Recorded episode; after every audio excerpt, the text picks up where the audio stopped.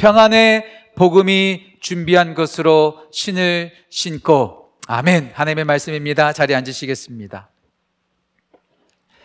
계속해서 우리 모두는 하나님의 전신갑주, 하나님 안에서 강하라는 말씀을 함께 나누고 있습니다.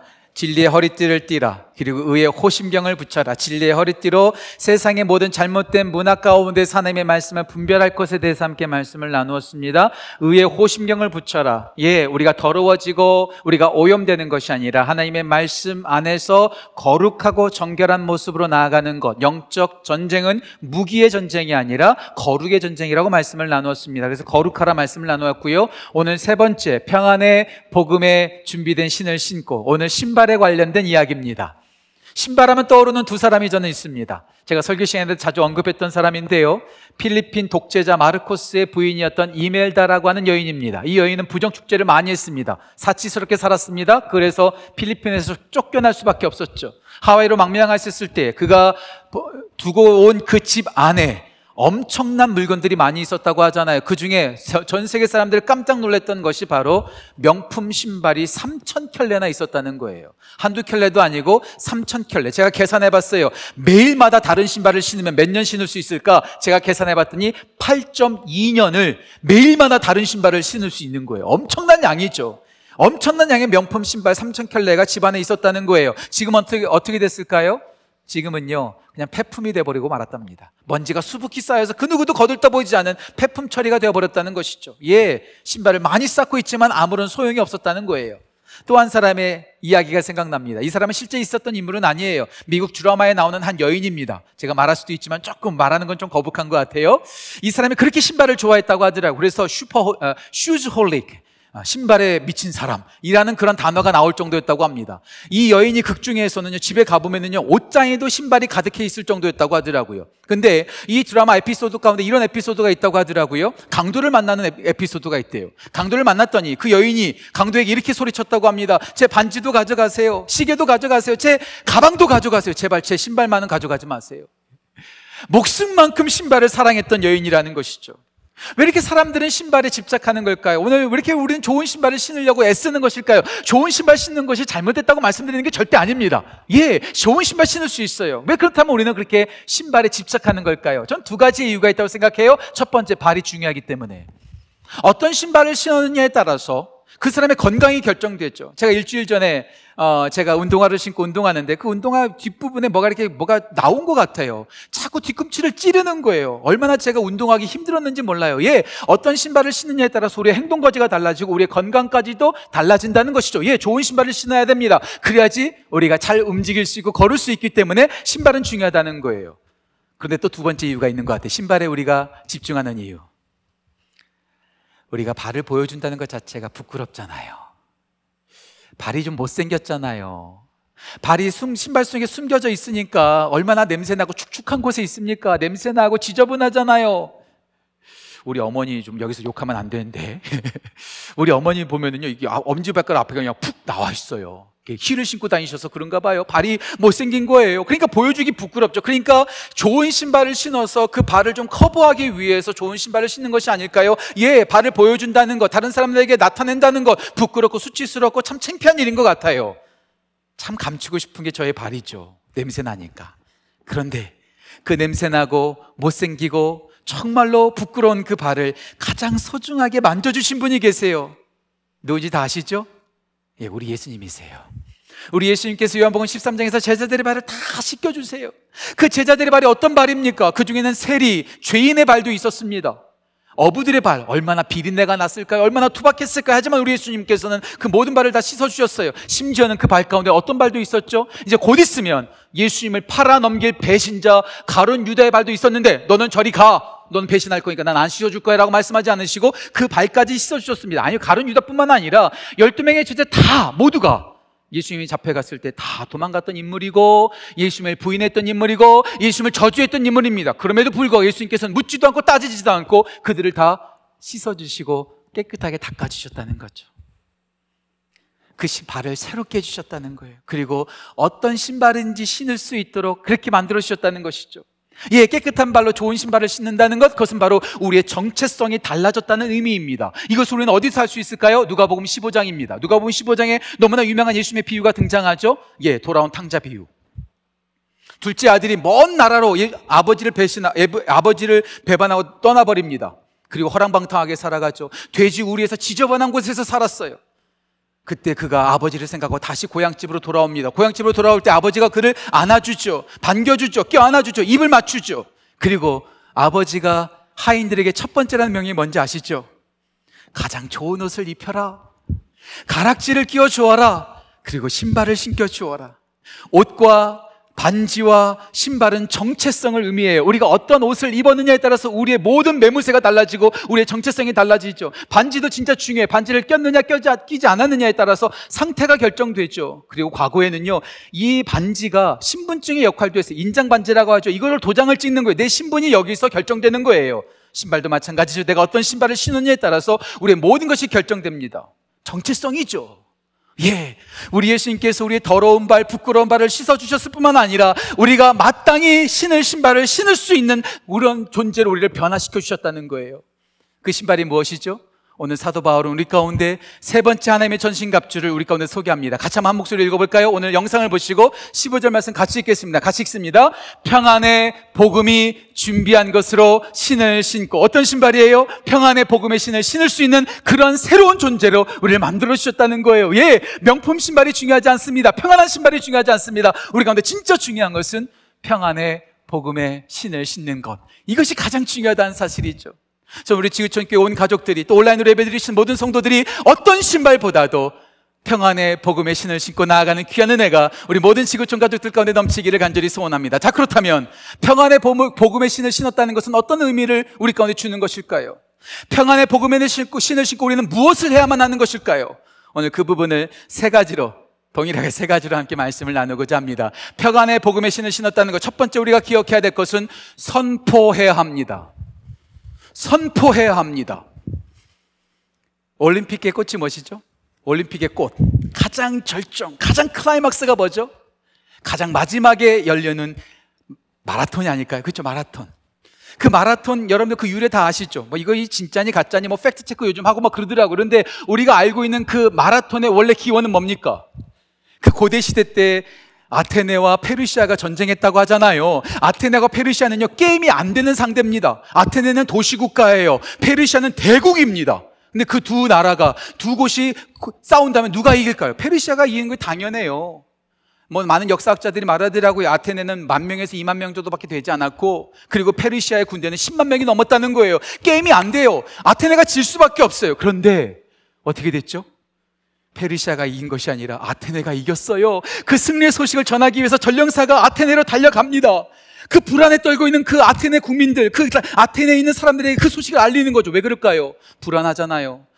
우리나라가 페르시아에게 치면 우리는 노예가 됐는데 우리는 죽는 것인데 우리는 끝장나는 건데 불안에 떨고 있을 그 국민들에게 승리의 소식을 전하기 위해서 한 사람이 달려갑니다. 그리고 그 아테네에 도착했을 때 외치죠. Rejoice! We win! Rejoice! We conquer! 우리가 이겼습니다! 우리가 정복했습니다. 우리가 승리했습니다. 기뻐하십시오. 예, 불안에 떨고 있는 모든 사람들이 거기서 기뻐하는 거죠. 기뻐하는 거죠. 예, 신발을 신었다는 것은 무슨 것을 뜻하는 것일까요? 빨리 움직이는 것입니다. 빨리 이동하는 것입니다. 우리나라 올림픽에서 가장 자랑스러운 올림픽 선수 누구를 여러분들 생각하십니까?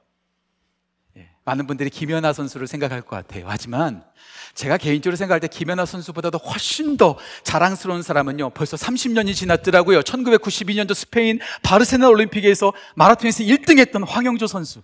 기억나세요? 제가 그때 고등학생이었는데요. 그때 기억나요? 정말로 수많은 사람이 같이 환호했어요.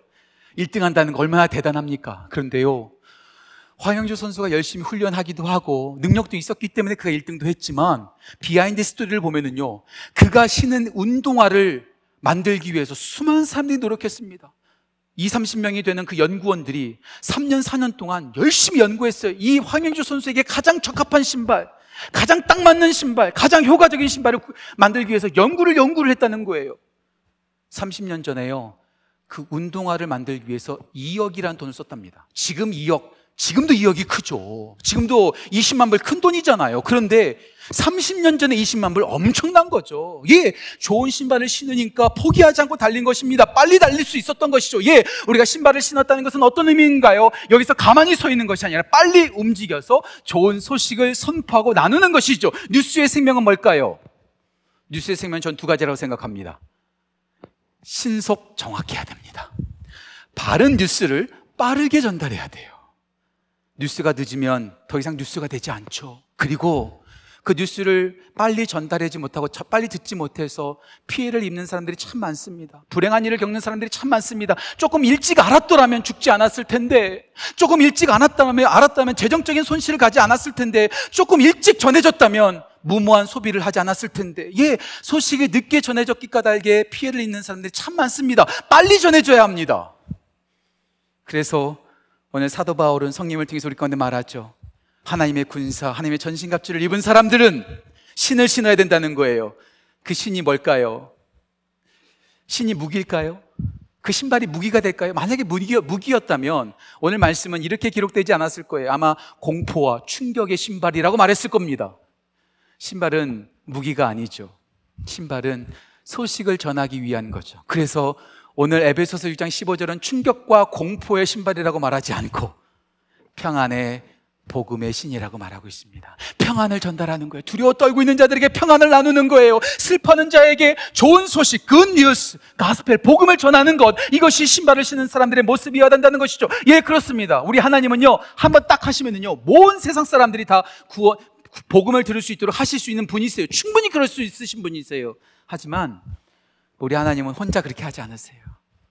우리를 통해서 불안한 사람들에게 평안의 복음이 전하되어지고, 슬퍼하고 죽어가는 영혼들에게 예수 그리스도의 복음이 전파되어지기를 원하시는 분이 바로 우리 하나님이세요. 이 사실을 사도 바울은 고린도전서 1장 21절에서 우리 가운데 증거합니다. 제가 읽을게요. 고린도전서 1장 21절입니다. 이렇게 나와 있죠. 하나님의 지혜에 있어서는 이 세상의 자기 지혜로 하나님을 알지 못하므로 하나님께서 전도에 미련한 것으로 믿는 자들을 구원하시기를 기뻐하셨느니라. 하나님께서 한 번 하면 다 알 수 있지만 하나님께서 그렇게 하지 않으시고 우리들을 통해서 전도의 미련한 방법을 통해서 복음이 전파되어지고 그들을 구원하기를 원하신다는 거죠. 예, 우리가 전파하지 않으면, 우리가 선포하지 않으면, 우리가 알려주지 않으면 이 세상 사람들은 복음을 모른 채, 평안을 모른 채 죽어갈, 죽어갈 수밖에 없는 것. 그래서 사도 바울은 한 번 더 말합니다. 로마서 10장 14절에서 15절 말씀 역시 제가 읽을게요. 이렇게 나옵니다. 그런즉 그들이 믿지 아니하는 일을 어찌 부르리요? 듣지도 못한 일을 어찌 믿으리요? 전파하는 자가 없이 어찌 들으리요? 보내심을 받지 아니하였으면 어찌 전파하리요? 기록된 바 아름답도다 좋은 소식을 전하는 자들의 발이요 함과 같으니라. 멋진 신발을 신고 있다고 해서 우리가 다든 것이 아니라 그 평안의 복음의 신을 신고 가서 복음을 전파하고 복음의 소식을 알려줘야지 그들이 알 수 있는 거예요.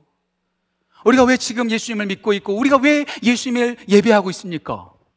누군가가 우리에게 복음을 전해 주었기 때문에 우리가 여기 있는 거 아니겠어요? 물론 극단적인 예외가 있어요. 스스로 발견한 사람도 있어요. 스스로 성경책을 읽다 발견한 사람도 있어요. 하지만 대부분은 누군가가 전해 주었기 때문에 누가 가르쳐 주었기 때문에 누가 알려 주었기 때문에 복음을 들어서 그 가운데서 평안을 누리고 구원을 얻게 되었다는 것이죠. 우리가 전파하지 않는다면, 우리가 전하지 않는다면, 우리가 가르쳐 주지 않는다면 세상 사람들은 여전히 죽음 가운데 있을 겁니다. 그래서 사도 바울은 한 번 더 말씀합니다. 우리 한번 같이 읽었으면 좋겠어요. 고린도 전서 9장 16절 말씀. 영상을 보시고 함께 읽었으면 좋겠습니다. 고린도 전서 9장 16절 같이 읽겠습니다. 내가 복음을 전할지라도 자랑할 것이 없으면 내가 부득불할 이름이라. 만일 복음을 전하지 아니하면 내게 화가 있을 것이다. 내가 이 복음 전하는 것을 자랑하지 않는 것은 내가 마땅히 할 일입니다. 내가 복음을 전하지 않으면 나한테 화가 임할 것입니다. 예. 복음은 선택이 아닙니다. 복음 전파는 선택이 아닙니다. 은사 있는 사람만, 목사만, 선교사만 하는 것이 아닙니다. 우리가 마땅히 해야 될 일이고, 우리가 하지 않으면 우리 가운데 화가 임할 겁니다. 그런데요, 전 그보다 더 중요한 말 한마디를 더 하고 싶어요. 복음을 전하지 않으면, 마땅히 우리가 복음을 전하지 않으면 우리가 화가 임할 뿐만 아니라, 우리가 복음을 전하지 않기 때문에 주위에 있는 모든 사람들이 화를 당할 겁니다. 우리가 복음을 전하지 않으면 예수님을 알지 못한다니까요. 우리가 평안을 나누지 않으면 그 사람들은 불안한 채 살아갈 테니까요. 우리가 전하지 않으면 나만이 아니라 우리 주위에 있는 많은 사람들이 다 화를 당할 겁니다. 그래서 영국에서 존경받는 가장 존경받았던 목사님 존 스토트 목사님께서 이런 제목의 책을 쓰셨죠. Our Guilty Silence. Our Guilty Silence. 침묵하는 죄. 나만 복음 듣고, 나만 평안을 누리고, 나만 구원을 받고, 나만 기뻐하는 것으로 그냥 끝나고 나만 침묵하고 있다면, 아무도 만나지 않는다면, 나만 평안의 복음의 신을 신고 아무도 만나러 가지 않고 복음도 전하지 않는다면, 그것 그 자체가 죄라는 겁니다. 그 자체가 죄라는 거예요. 우리가 알려주지 않았으니까, 우리가 전하지 않았으니까 수많은 사람들이 죽어가고 있는 거죠. 침묵하는 거, 가만히 있는 거, 움직이지 않는 거, 그거 자체가 죄라는 거예요. 침묵하는 죄를 생각할 때마다 떠오르는 하나의 이야기가 있습니다. 지금은 그런 소식이 별로 없는 것 같아요. 지금은 그런 뉴스를 제가 들어본 적이 없어요. 하지만 20년 전, 30년 전에는요, 텔레비전에서 이런 뉴스 많이 나왔습니다. 이스라엘, 팔레스타인, 레바논 이쪽 지역에서 버스 폭탄 테러들이 있었던 거 여러분 많이 들어보셨죠? 폭탄을 몸에 끌어안고 가서 버스를 폭발시키는 거예요. 건물을 폭발시키는 거예요. 끔찍한 사건이죠. 이스라엘의 평화로운 한 마을에 팔레스타인의 폭탄을 무장한 두 사람이 버스에 올라탑니다. 버스에 올라타서 그것을 폭파시키려는 것이죠. 이스라엘 사람들을 죽이려고 하는 것이었죠. 근데 거기에 이스라엘 사람만 있었던 것이 아니라 자신의 동족이었던 팔레스타인 두 여성이 있는 것을 발견합니다. 내가 여기서 버스 폭탄 테러를 하는데 그래도 우리 동족은 죽이면 안 되지. 그래서 그 두 사람이 여인에게 다가갑니다. 그리고 속삭입니다. 곧 있으면 이 버스가 폭발할 텐데 다음 정거장에서 빨리 내리라고. 빨리 내리라고. 그 소식을 들었던 그 두 여인이 얼마나 두려웠겠습니까? 얼마나 깜짝 놀랐겠어요? 뭐 혼비백산에서 그 다음 정거장에서 그냥 내려버린 거예요. 내린 다음에 두 사람에게 궁금증이 생겼어요. 호기심이 발동했어요. 진짜 저 버스가 폭발하나? 저 사람들이 나한테 괜히 놀린 거 아닌가? 날 속인 거 아닌가? 궁금해졌어요. 그리고 뒤따라오는 택시를 잡아타고 그 버스를 쫓아가는 거예요. 진짜 폭발하나 폭발하지 않나. 잠시 후에 그 테러범들이 경고했던 것처럼 그 버스가 폭발해서 그 버스 안에 있었던 아홉 명의 무고한 시민이 희생하고 말았다는 거죠. 그 다음날 이 모든 것이 다 알려진 다음에 그 다음날 이스라엘 지역 신문에 이런 헤드라인의 신문에 발간되었다고 하더라고요. 잘 들어보세요. 이러한 헤드라인이 떴다고 합니다. They saved themselves. They saved themselves. 그들은 그들 자신을 구원했다. Kept silent. 그들은 침묵했다. And then 그렇기 때문에 nine died. 아홉 명이 죽었다. 그들은 소식을 알고 자기 실의 자기 자신들의 목숨은 구했지만 침묵했기 까닭에 무고한 아홉 명의 시민이 버스에서 희생하고 말았다는 거예요. 혹시 이 뉴스가 바로 우리에게 해당되는 것은 아닐까요? 우리는 이미 알고 있어요. 예수님을 알고 있어요. 평안을 누리고 있어요. 복음을 받았어요. 구원 받았어요. 하지만 우리는 철저하게 캡사일런트 침묵하고 있어요. 그것 때문에 지금도 우리 주위에 있는 사람들이 지금도 죽어가고 있는 것은 아닐까요? 평안의 복음의 신을 치는 것만 우리가 만족하면 안 됩니다. 움직여야 됩니다. 그리고 그들에게 다가가서 복음을 선포해야 됩니다. 불안해하는 이들에게, 소망이 없는 이들에게 우리는 그들에게 복음을 전해야 되는 것이죠. 예수님께서 말씀하셨어요. 대위임령이라고 말하죠. 오직 성령이 너에게 임하시면 너희가 권능을 받고 예루살렘과 온 유대와 사마리아와 땅 끝까지 이 말은 무슨 말이에요? 어디든지 당신이 있는 그곳, 당신이 가는 그곳에서 복음을 전파하라는 거예요. 여기서 끝나지 않습니다. 마태복음 28장 18절 말씀. 너희는 가서 모든 민족으로, 모든 족속으로 제자를 삼아 아버지와 아들과 성령의 이름으로 침례를 베풀라. 모든 사람에게, 내가 좋아하는 사람에게, 내가 친한 사람에게만이 아니라 내가 친하지 않고, 내가 잘 알지도 못하고, 내가 좋아하지도 않는 사람 누구든지 강한 사람이든 약한 사람이든 많이 배운 사람이든 못 배운 사람이든 돈이 많든 돈이 적든 간에 사람 차별하지 말고 모든 곳에 가서 모든 사람에게 복음을 전파하라. 침묵하지 말라는 거예요. 예, 멀리 가면 좋죠. 아프리카 가면 좋죠. 아시아 가면 좋죠. 하지만 우리가 꼭 거기까지 가야지만 복음 전파하는 게 아니잖아요. 우리 주위에도 예수님을 모르는 사람들이 참 많습니다. 우리 가정 안에도, 우리 교회 안에도, 우리 아는 사람들 가운데도 복음을 알지 못하는 사람이 참 많습니다. 그들에게 다가가서 예수 그리스도의 평안의 복음을 선포하는 것. 이것이 바로 평안의 복음의 신의 사람들이 첫 번째로 해야 될 일입니다.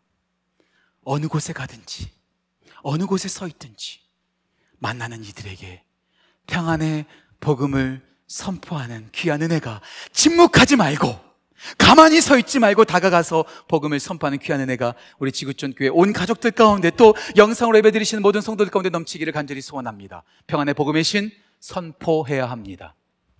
두 번째, 평안의 복음의 신. 조금 과격한 표현인데요. 파괴해야 합니다. 파괴해야 합니다. 게임은 이겨도 되고 져도 됩니다. 조금 돈 잃으면 되죠, 뭐. 야구 경기에서 이기고 지는 거 괜찮아요. 저도 뭐, 뭐 지금 당장 기분만 좀 나쁘지 뭐 큰 문제 없어요.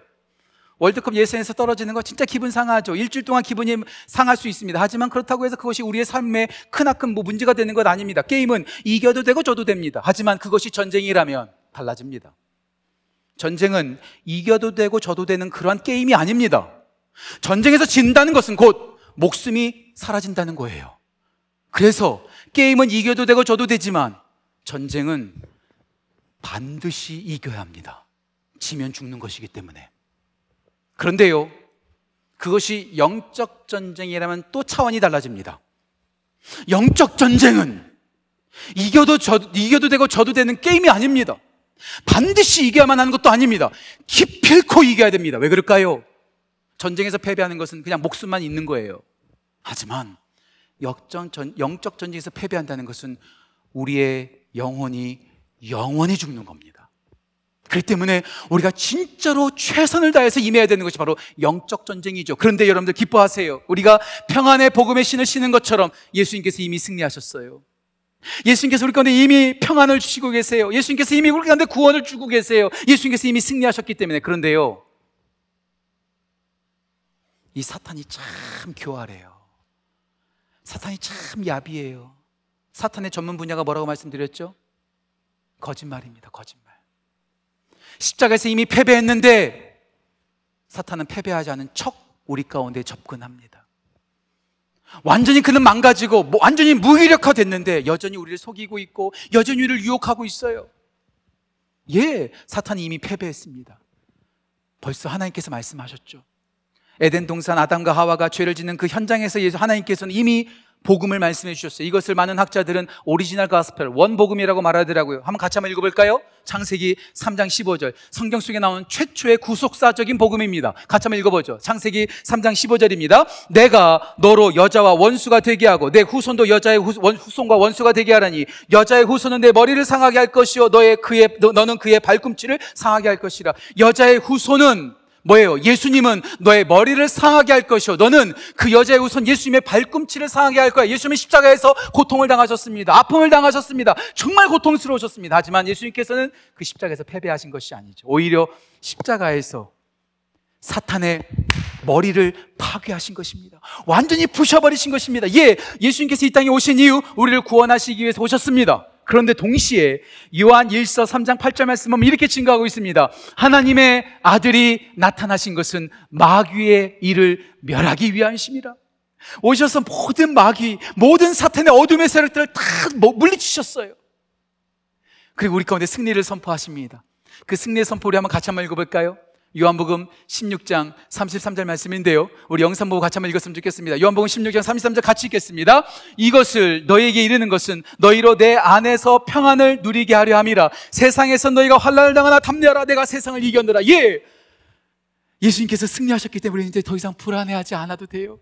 오늘 우리 찬양했잖아요. 주는 평화 막힌 담을 하셨네. 염려 다 맡기라. 예. 주님께서 이미 승리하셨으니까 아테네 국민들처럼 두려워 떨 필요 없어요. 조마조마할 필요 없어요. 주님께서 이미 승리하셨기 때문에 사탄은요 우리를 계속해서 속입니다. 자기가 앉은 것처럼. 그런데요 이미 그들은 패배했습니다. 말씀 하나만 더 같이 읽었으면 좋겠어요. 제가 너무나 좋아하는 말씀인데요. 로마서 16장 20절 말씀입니다. 우리 로마서 16장 20절 말씀 영상 보고 큰 목소리 같이 읽었으면 좋겠습니다. 같이 읽겠습니다. 평강의 하나님께서 속히 사탄을 너희 발 아래에서 상하게 하시리라. 우리 주 예수의 은혜가 너에게 있을지어다. 평강의 하나님께서 사탄을 어떻게 하셨다고요? 발 아래에서 파괴시켜 버리셨다. 망가뜨리셨다는 거예요.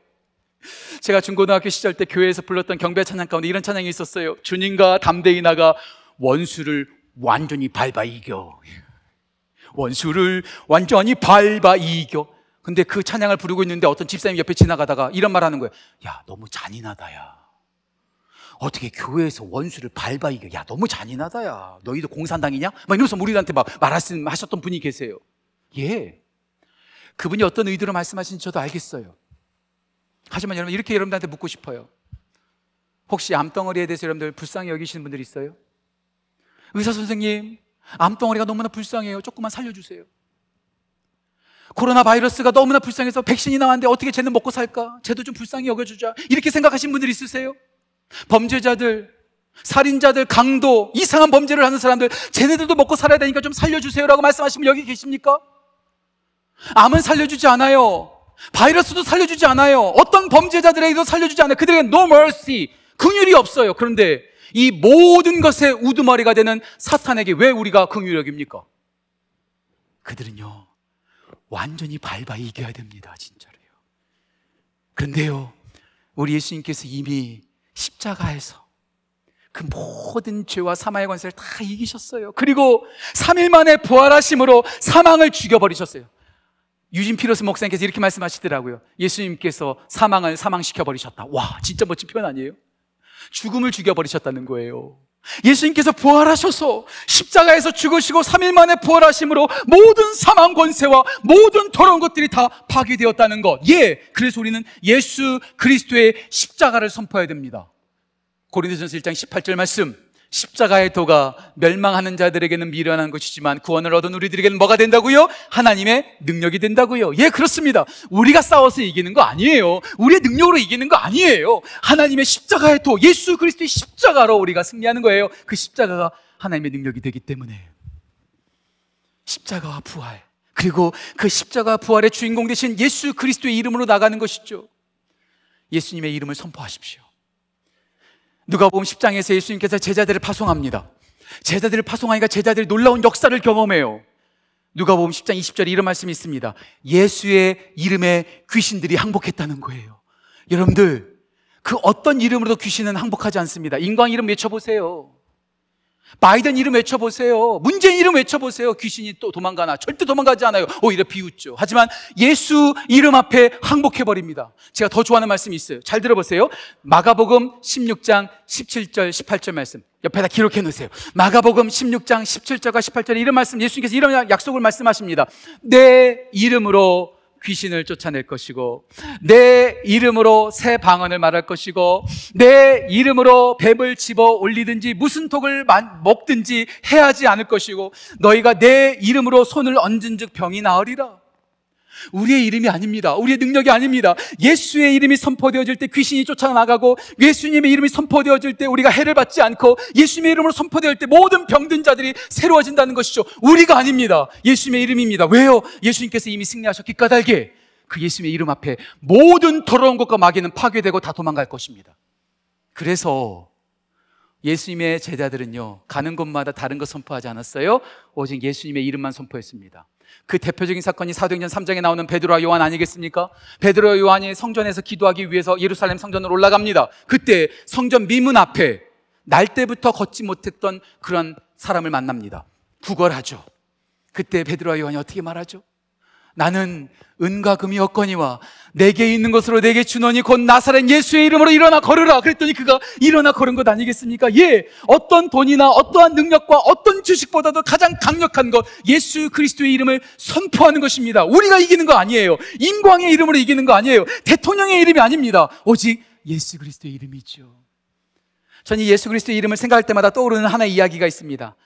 많이 들어보셨을 거예요. 스탠리 존스 선교사님. 이번에 알아봤더니 이 스탠리 존스 선교사님이 볼티모어에서 태어나셨더라고요. 인도에서 평생을 사역하신 선교사님입니다. 이 선교사님께서 인도에서 사역하셨는데요. 은퇴 후에도 멈추지 않았어요. 예수님을 믿는 사람들에게는요, retire가 없습니다. 은퇴가 없어요. 은퇴하지 않고 끝까지 사역하신 거예요. 염려하지 마세요. 저도 은퇴할 테니까. 네. 또, 또, 저, 또 은퇴 안 하려고 그런다고 또 그렇게 생각하지 마시고요. 은퇴 이후에도 사역한다는 거죠. 다르게. 예, 스탠리 존스 목사님이 계속해서 사역한 거예요. 인도에서 사역한 거예요. 그런데 갑작스럽게 뇌출혈이 온 거죠. 뇌일혈이라고 하더라고요. 정확한 병명은 잘 모르겠어요. 뇌일혈이라고 하더라고요. 그래서 하반신이 마비가 되셨어요. 그래서 미국으로 후송이 됐습니다. 보스턴 병원에서 입원하고 치료를 받는 거죠. 그런데 이 목사님이 하반신이 움직여지지 않으니까 움직일 수 없고 그냥 병상에 누워 있는 거예요. 누워 있는 거예요. 그런데 이 성교사님께서 특별한 요청을 병원에게 합니다. 내 병실에 들어온 사람은 누구든지 의사든 간호사든 청소부든 친구든 누구든 간에 내 방에 들어오려면 문을 열고 스테니 존스야 나사렛 예수 그리스도 이름으로 명하는 일어나 걸으라 이렇게 말해야지만 들어올 수 있다는 거예요. 친구들은 그렇게 할 수 있죠. 뭐 친구들이 다 선교사님이고 다 뭐 예수님 믿는 사람들이니까 그럴 수 있죠. 그런데 의사가 그렇게 한다고 한번 생각해 보세요. 간호사가 그렇게 한다고 생각해 보세요. 가장 인텔리고 가장 똑똑한 의사 선생님이 딱 들어오자마자 스테니 존스야 나사렛 예수 이름으로 명하는 일어나 걸으라 말하는 게 얼마나 우스꽝스럽겠습니까? 그런데요, 이 목사님이 완고한 거예요. 이 선교사님이 완고한 거예요. 절대로 그렇게 안 하면 누구도 못 들어온다. 그러니까 어쩔 수 없이 의사가 들어가면서 말하는 거예요. 문을 딱 열고 들어가면서 스테니 존스야 나사렛 예수 이름으로 명하노니 일어나 걸으라. 예, 좀 어떠세요? 뭐 이러는 거죠. 그런데요, 참 놀라운 건 뭐냐면 스테니 존스 선교사님이 의사가 들어와서 말하든 간호사가 들어와서 말하든 청소부가 들어와서 말하든 친구가 들어와서 말하든 누가 말하든 간에 스테니 존스야 나사렛 예수 그리스도를 명하는 일어나 걸으라 말하면 아멘 했다는 거예요. 누가 말하든 아멘 했다는 거예요. 믿거나 말거나. 스테니 존스 선교사님께서 6개월 만에 일어나셨다는 거예요. 6개월 만에 일어나셨다는 거죠. 그리고 그분이 쓴 책, 그분이 죽은 후에 나온 책, The Divine Yes. The Divine Yes. 예, 우리의 능력이 아닙니다. 십자가의 능력입니다. 부활의 능력입니다. 우리의 이름의 능력이 아닙니다. 예수 그리스도의 이름의 능력이죠. 그래서 우리가 누구의 이름으로 기도합니까? 요한복음 14장 14절 말씀 너희가 내 이름으로 무엇인지 구하면 내가 행하리라. 예, 그렇습니다. 우리가 그 어떤 이름이 아니라 예수 그리스도의 이름과 십자가의 능력과 그 복음으로 선포할 때 이미 파괴된 사탄은 떠나갈 것입니다. 저 우리 모든 지구촌 가족들이 예수 그리스도의 그 평안의 복음의 신을 신고 선포할 뿐만 아니라 이미 패배한 그 사탄을 향해서 너는 이미 십자가에서 패배했다고 예수님의 부활하심으로 죽었다고 예수님의 이름의 능력 앞에 무릎 꿇으라고 파괴시키는 우리 모든 지구촌 가족들 되시기를 주님의 이름으로 축복합니다. 평안의 평안의 복음의 신을 신는 사람은 선포합니다. 그리고 사탄을 파괴시킵니다. 마지막 세 번째 평안의 복음의 신을 쓰는 사람은 건설합니다. 세우는 사람이에요. 빌드업하는 사람이에요. 세우는 사람이죠. 세우는 사람. 왜 제가 그렇게 과격하게 사탄을 파괴해야 된다고 말씀을 드릴까요?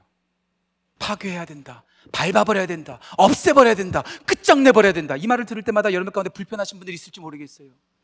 근데 제가 왜 이렇게 그 불편한데도 불구하고 과격하게 표현을 하는 것일까요? 암을 죽이지 않으면 그 암이 우리를 죽입니다. 바이러스를 죽이지 않으면 그 바이러스가 우리를 넘어뜨립니다. 그리고 사탄을 우리가 파괴하지 않으면 사탄이 우리를 파괴시킬 것이기 때문에 그렇습니다. 죽고 사는 문제보다 더 심각한 문제입니다. 사탄을 그냥 우리가 허용해버리면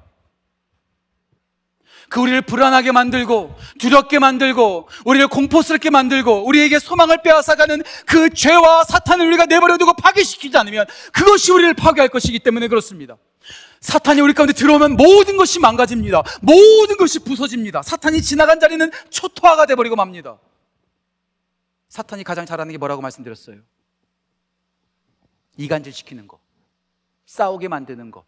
우리 안에 평안을 빼앗아가는 게 사탄이 가장 잘하는 일입니다. 사탄이 지나가면은요, 다 쌈나요, 다 쌈나요. 창세기 3장을 생각해 보세요. 아담과 하와가 선악과를 따먹어요. 선악과를 따먹기 전에 그들은 어떤 사이였습니까? 내 뼈 중에 뼈요, 내 살 중에 살이로다. 와, 너무나 기쁘다. 당신 정말 행복하다. 이랬던 그들이 선악과를 따먹고 불순종하자마자 그들이 서로 핑계댑니다. 하나님, 저 여자가 저 여자가 나한테 줘서 먹었어요. 이러고 말하고 있는 거예요. 서로 싸우고 있는 거예요. 부부싸움하고 있는 거죠. 죄가 들어오니까 이간질이 시키고 거기서 부, 이, 거기서 싸움이 생기는 거예요. 거기서 끝나지 않죠. 창세기 사장에서는 어떤 일이 일어납니까? 가장 비극적인 사건이 있죠. 피를 나눈 형제들, 가인과 아벨 사이에서 살인 사건이 일어납니다.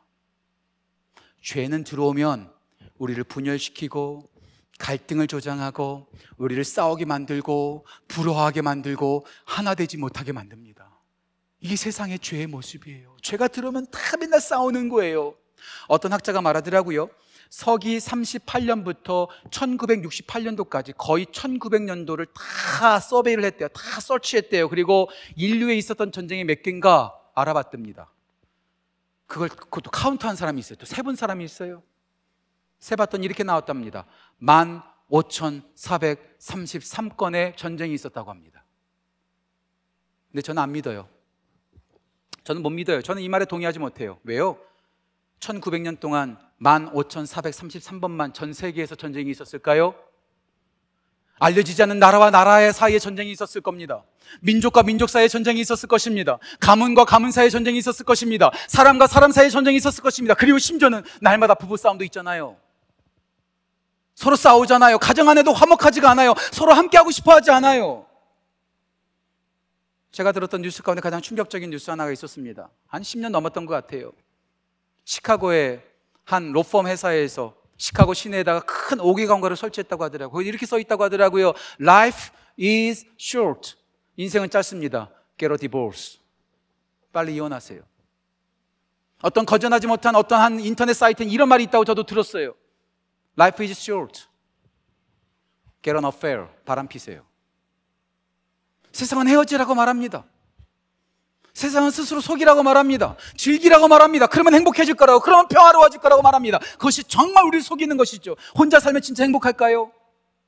자, 이번 주에 이동호 목사님 제가 세미나를 들었는데요. 요즘 혼자 사는 게 특징이랍니다. 혼자 사는 게. 혼족. 들어보셨죠? 혼밥족. 혼자 밥 먹는 거예요. 혼자 영화 보는 거예요. 혼자 여행 가는 거예요. 혼자 자는 거예요. 그래서 요즘 한국에 이런 말이 있다고 하더라고요. 저는 이번 처음 들었거든요. 혼살 혼죽. 들어보셨어요? 혼살 혼죽. 혼자 살고 혼자 죽는다. 이게 오늘날의 모습이라는 거예요. 가정에 들어가도 평화가 없어요. 자꾸 싸워요. 그러니까 혼자 살고 싶어져요. 심지어는요, 믿음 생활도 혼자 하고 싶어져요. 코로나 팬데믹에 대해서 교회 나오지 않으니까 참 좋잖아요. 김 집사 안 봐도 되고, 이 집사 안 봐도 되고, 아니, 그냥 또 김 집사, 이 집사 다 또 삐질 것 같아서, 임 목사 안 봐도 되고. 얼마나 좋아요. 보는 게 불편하고, 만나는 게 불편했는데, 그냥 온라인으로 예배 드리면 다 됐으니까 얼마나 편해요. 얼마나 편해요. 여러분, 혼자서 사는 것이 진짜 좋을까요? 혼자서 신앙생활하는 게 정말 좋을까요? 혼자서 살면 편할지는 모르겠지만 혼자 사는 사람들에게는 생명이 없습니다. 기쁨도 없습니다. 혼자서 신앙생활하면 좀 편하겠죠? 하지만 혼자 살면 혼자서 믿음 생활하면 절대로 믿음의 성장도 없고 열매도 없습니다. 혼자 사는 게 진짜 좋고 혼자 신앙 생활하는 게 진짜 좋다면 성경 말씀 속에서 분명히 예수님은 말씀하셨을 거예요. 정말 더 힘들면 혼자 살아라. 전 진짜 힘들면 너 혼자 하나님을 예배하라고 분명히 말씀하셨을 거예요. 하지만 그렇게 말씀하신 적 단 한 번도 없습니다. 예수님은 우리 가운데 함께 살라고 말합니다. 형제가 동거하여 연합함이 어찌 그리 선하고 아름다운고. 예수님께서 말씀하시죠. 내가 너에게 새 계명을 주노니 서로 사랑하라. 내가 너희를 사랑하지 너희도 서로 사랑하라. 예수님께서 요한복음 10장에서 기도하십니다. 하나님 아버지, 저들이 하나 되게 해 주십시오. 하나 되게 해 주십시오. 예, 그래요. 제가 이 말씀을 준비하면서 정말 평안의 복음이 필요한 것이 어디인가? 세상 사람들일까? 예, 세상 사람들에게도 평안의 복음이 필요합니다. 사탄일까? 사탄에게도 그 평안의 복음을 선포해서 파괴시켜버려야 될까? 예, 그래야 합니다. 하지만 진짜 평안의 복음이 필요한 곳이 또 한 군데가 있어요. 바로 여기입니다. 교회예요, 교회. 예수님을 믿는다고 하면서 우리는 싸우고 있잖아요. 종교신문 한번 찾아보세요. 지역신문 찾아보세요. 교회가 싸웠다고 하더라고요. 이 가까이 있는 아주 유명한 미국 교회도 싸우고 있더라고요. 싸우고 있더라고요. 예수님을 믿는다고 하면서 서로 싸우는 거예요. 이것은 사탄에게 이미 치는 겁니다. 이미 치는 겁니다. 교회는 어떤 곳이어야 될까요? 서로 비판하고 충고하고 정죄하고 서로 싸우고 치고박는 것이 교회가 아니죠. 교회는 어떤 곳이어야 될까요? 충고하는 것이 아니라 격려하는 곳이어야 됩니다. 비판하는 것이 아니라 위로하는 곳이어야 됩니다. 상처를 주는 것이 아니라 사랑하는 곳이 되어져야 됩니다. 남의 잘못을 찾아내서 정죄하는 것이 교회가 아니라 용서하는 것이 교회가 되어야 되지 않을까요? 교회 와서마저도 비판하고 교회 와서도 충고하고 교회 와서도 정죄하고 교회 와서도 상처를 준다면 우리가 도대체 어디 가서 위로를 받고 어디 가서 안식할 수 있습니까? 항상 야당이 있어야 된대요. 부패하지 않으려면 100% 절대 권력은 항상 절대 부패한다고요. 우리는 교회 안에서 서로 격려해야 합니다. 그래서 교회 와서까지 정죄하고 교회 와서까지 문제점 뽑아내는 것이 아니라 교회 왔으면 덮어주고 교회 왔으면 격려하는 거죠. 그래서 교회는 trouble maker들이 많은 것이 아니라 trou, trou, trouble finder들이 필요한 것이 아니라 bridge maker, peace maker 서로 격려하는 거죠. 잘못된 점 찾아내는 것이 아니라 장점을 찾아주는 거죠. 장점을 찾아주는 거죠. 이것이 우리 가운데 필요하다는 거예요. 우리 예수님께서 말씀하시죠. 화평케 하는 자는 복이 있나니 그들이 하나님의 아들이라 일컬음을 받을 것이요. 이것을 바꿔서 말해 볼까요? 싸우는 자는 저주가 있나니 사탄의 자식이라 일컬음을 받을 것이며 이렇게 말할 수도 있지 않을까요? 우리 가운데 정말 필요한 것은 서로 싸우고 서로 담을 쌓고 서로 관계를 끊어버리는 것이 아니라 다시 다리를 잇고 담을 허물고 함께 사랑을 빌드업해 나가는 것, 사랑을 건설하고 위로를 건설해 나가는 것이 우리 가운데 필요한 것이 아닐까요? 왜 그럴까요? 예수님께서 그렇게 하셨기 때문에 화평케 하는 자는 복이 있나니 그들이 하나님의 아들의 일컬음을 받을 것이 왜 하나님의 아들의 일컬음을 받을까요? 우리 예수님께서 그렇게 막힌 담을 허시고 오늘 우리가 찬양했던 것처럼 막힌 담을 허시고 평화롭게 하시는 peacemaker, bridge maker가 되셨기 때문에 그렇습니다. 말씀 보실까요? 에베소서 2장 13절부터 16절 좀 길지만 제가 읽겠습니다. 에베소서 2장 13절부터 16절입니다. 이제는 전에 있던 너희가 그리스도 예수 안에서 그리스도의 피로 가까워졌느니라. 그는 우리의 화평이신지라. 둘로 하나를 만드사 원수된 것 중간에 막힌 담을 자기 육체로 헐어버리시고 법조문으로 된 계명의 율법을 폐하셨으니 이는 둘로 자기 안에서 한 세 사람을 지어 화평하게 하시고 십자가로 이 둘을 한 몸으로 하나님과 화목하게 하셨다. 예, 예수님께서 십자가에 죽으심으로 하나님과 우리 사이에 멀어진 사이를 가깝게 화평하게 하셨을 뿐만 아니라 우리와 우리 사이 멀리 있었던 우리들이 가까워져서 함께 사랑하고 교제하고 화평케 하는 관계로 우리를 세워 주셨다는 것. 이것이 바로 하나님께서 하나님의 아들이신 예수님께서 하신 일이죠. 그래서 우리가 그 일을 하면 하나님께서 말씀하시는 거예요. 야, 나의 독생자 예수 그리스도가 하는 일을 너희들도 하는구나. 너도 내 아들이야. 너도 내 딸이야. 너도 내 자식이야라고 말씀하시는 거죠. 예. 하나님의 사람들은 어떻게 해야 될까요? 평안의 복음의 신을 신고 세상 속에 나가 복음을 선포해야 됩니다. 평안의 복음의 신을 신고 사탄에게 향하여 파괴시켜버려야 됩니다. 그리고 평안의 복음을 신고 가정에서, 일터에서, 교회에서 우리가 만나는 모든 사람들과 함께 다리를 건설하고 평화를 건설하고 사랑을 건설하는 귀한 은혜를 세워가야 됩니다. 우리 모든 지구촌 가족들이 그렇게 사랑을 건설해가는 귀한 은혜가 넘치기를 간절히 소원합니다. 저는 오늘 말씀을 시작하면서 신발하면 떠오르는 두 여인을 여러분한테 소개했어요. 명품 신발 3천 켤레를 가지고 있고 그리고 신발을 목숨보다도 사랑하는 사람들의 이야기를 해드렸습니다. 이 두 사람의 발이 정말 아름답고 깨끗하고 화려할까요? 저는 그렇게 생각하지 않습니다. 그런데요, 그 두 여인과는 비교할 수 없는 사람이지만 가장 아름다운 발, 가장 깨끗한 발을 가진 두 사람을 여러분들한테 소개함으로 오늘 말씀을 마무리하고 싶습니다. 말씀을 준비하면서 제가 첫 번째 떠오른 사람이 한 사람이 있어요. 벌써 15년이 흘렀네요. 우리 모두가 다 잊어버렸을 것 같아요. 2005년도에 한국 교회와 한국 사회에 크나큰 센세이션을 일으켰던 한 할아버지. 그 별명이 맨발 천사였죠. 최춘선 할아버지. 그 할아버지는 항상 맨발을 맨발로 밖에 나갔어요. 길거리에 가서 예수 그리스도의 복음을 전파했어요. 지하철역에서 만난 사람들에게 복음을 증거했어요. 예, 저도 그 전까지는요, 왜 저렇게 유별나게 복음을 전하나? 오히려 예수 천당 불신족 외치는 사람들이 예수님의 얼굴을 먹칠하는 거라고 저는 생각했었어요. 하지만 그 할아버지를 보고 싹 바꿔버렸습니다. 아, 저렇게 복음을 전할 수 있구나. 맨발로 나가는 거예요. 추운 겨울에도 나가는 거예요. 그런데 그분은요, 복음만 전하지 않았어요.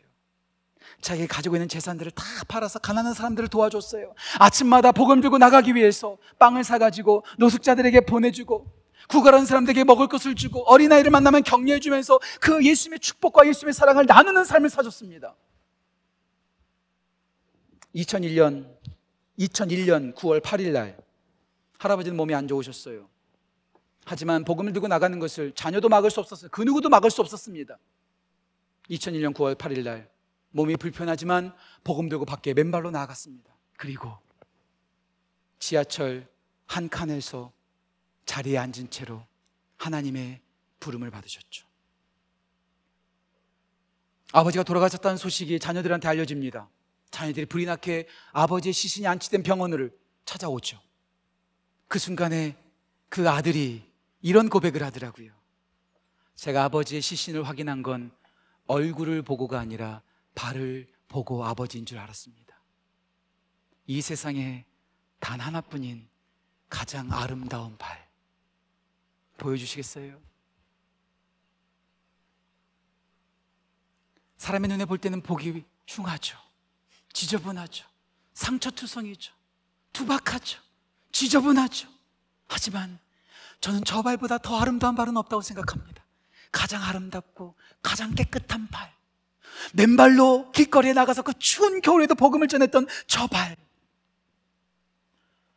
최춘선 할아버지를 취재했던 프로듀서가 할아버지한테 물어봅니다. 할아버지, 왜 그렇게 맨발로 나가서 복음을 증거하세요? 왜 그렇게 나가서 발 괜찮으세요? 할아버지가 말합니다. 아, 웃으면서. 괜찮아요, 괜찮아요. 제 발은 동상도 걸리지 않습니다. 다 하나님의 은혜입니다.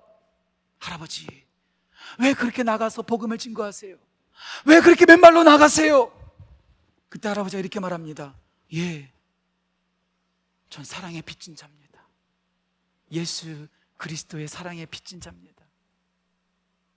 그 프로듀서가 그 최춘선 할아버지 집까지 들어가요. 집에 들어갔었을 때 그 벽에 하나의 문구가 써져 있습니다. 그 문구를 보는데 저도 눈물이 나더라고요. 이런 문구가 써 있었습니다. 온 세상 날 버려도 주 예수 안 버려. 온 세상 사람이 나를 버려도 주 예수님은 버리지 않습니다.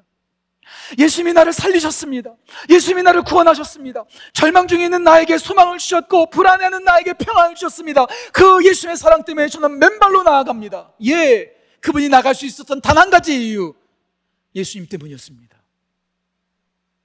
그리고 봤더니 우리 예수님도 맨발로 골고다 언덕을 오르셨습니다. 성경 말씀에는 정확히 나와 있지만 저는 분명히 그렇게 믿어요. 예수님은 맨발로 올라가셨을 거예요. 왜요? 당시에 신발을 신지 않은 두 부류가 있습니다. 하나는 노예요, 또 하나는 죄수에게는 신발을 신기지 않습니다. 예수님은 죄가 없으신 분이세요. 그런데 우리의 죄를 짊어지시고 신발을 벗고 맨발로 그 험악한 골고다 언덕을 오르셨습니다. 예수님은 온 우주 만물의 주관자가 되시고 주님 되십니다. 그런데 그 예수님께서 노예가 되셔서 맨발로 올라가셨어요. 맨발로 올라가셨어요. 저도 한번 그 맨발을 경험해 보고 싶었어요. 어저께 교회에서 한 시간 동안 맨발로 교회 강당을 돌아봤습니다. 발꿈치가 아파오더라고요. 허리가 아파오더라고요. 머리가 띵하더라고요. 그리고 올라가서 인터넷을 확인해 봤더니 맨발로 걸으면 건강에 좋대요. 이거 아닌데. 오늘 1부 예배도 맨발로 예배를 드려봤습니다. 2부 예배도 맨발로 설교를 해봤습니다. 그리고 오늘 3부 예배도 제가 맨발로 올라와 봤습니다. 제가 거짓말 하는 거 아니에요. 괜히 뻥치는 거 아니에요. 3부 예배 드리는데 갑자기 무릎이 아파오는 거예요. 예. 계속해서 맨발로 걸으면 건강이 좋아질지 모르겠어요. 하지만 우리 예수님은 맨발로 걸으실 분이 아닙니다. 죄가 없으신 분이십니다. 노예가 될 수 없는 분이십니다. 그런데 그 예수님께서 우리를 구원하시기 위해서 우리의 염려와 우리의 모든 슬픔과 우리의 고통을 가져가시기 위해서 맨발로 십자가를 지시고 골고다 언덕을 오르시고 그 맨발 위에 못이 박혀서 피를 흘리셨습니다. 그 예수님의 맨발이 우리를 자유케 했습니다.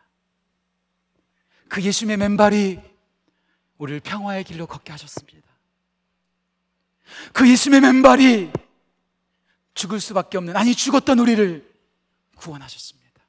그리고 맨발로 우리를 구원하시고 우리의 맨발된 그 발에 예수님의 평화의 복음의 신을 신겨주시면서 말씀하십니다. 내가 너를 맨발로 구원했으니 너는 이 신발 신고 세상에 나아가 복음을 선포하지 않겠니? 아직도 속이는 마귀 앞에서 너는 당당하게 내 이름을 선포하지 않겠니?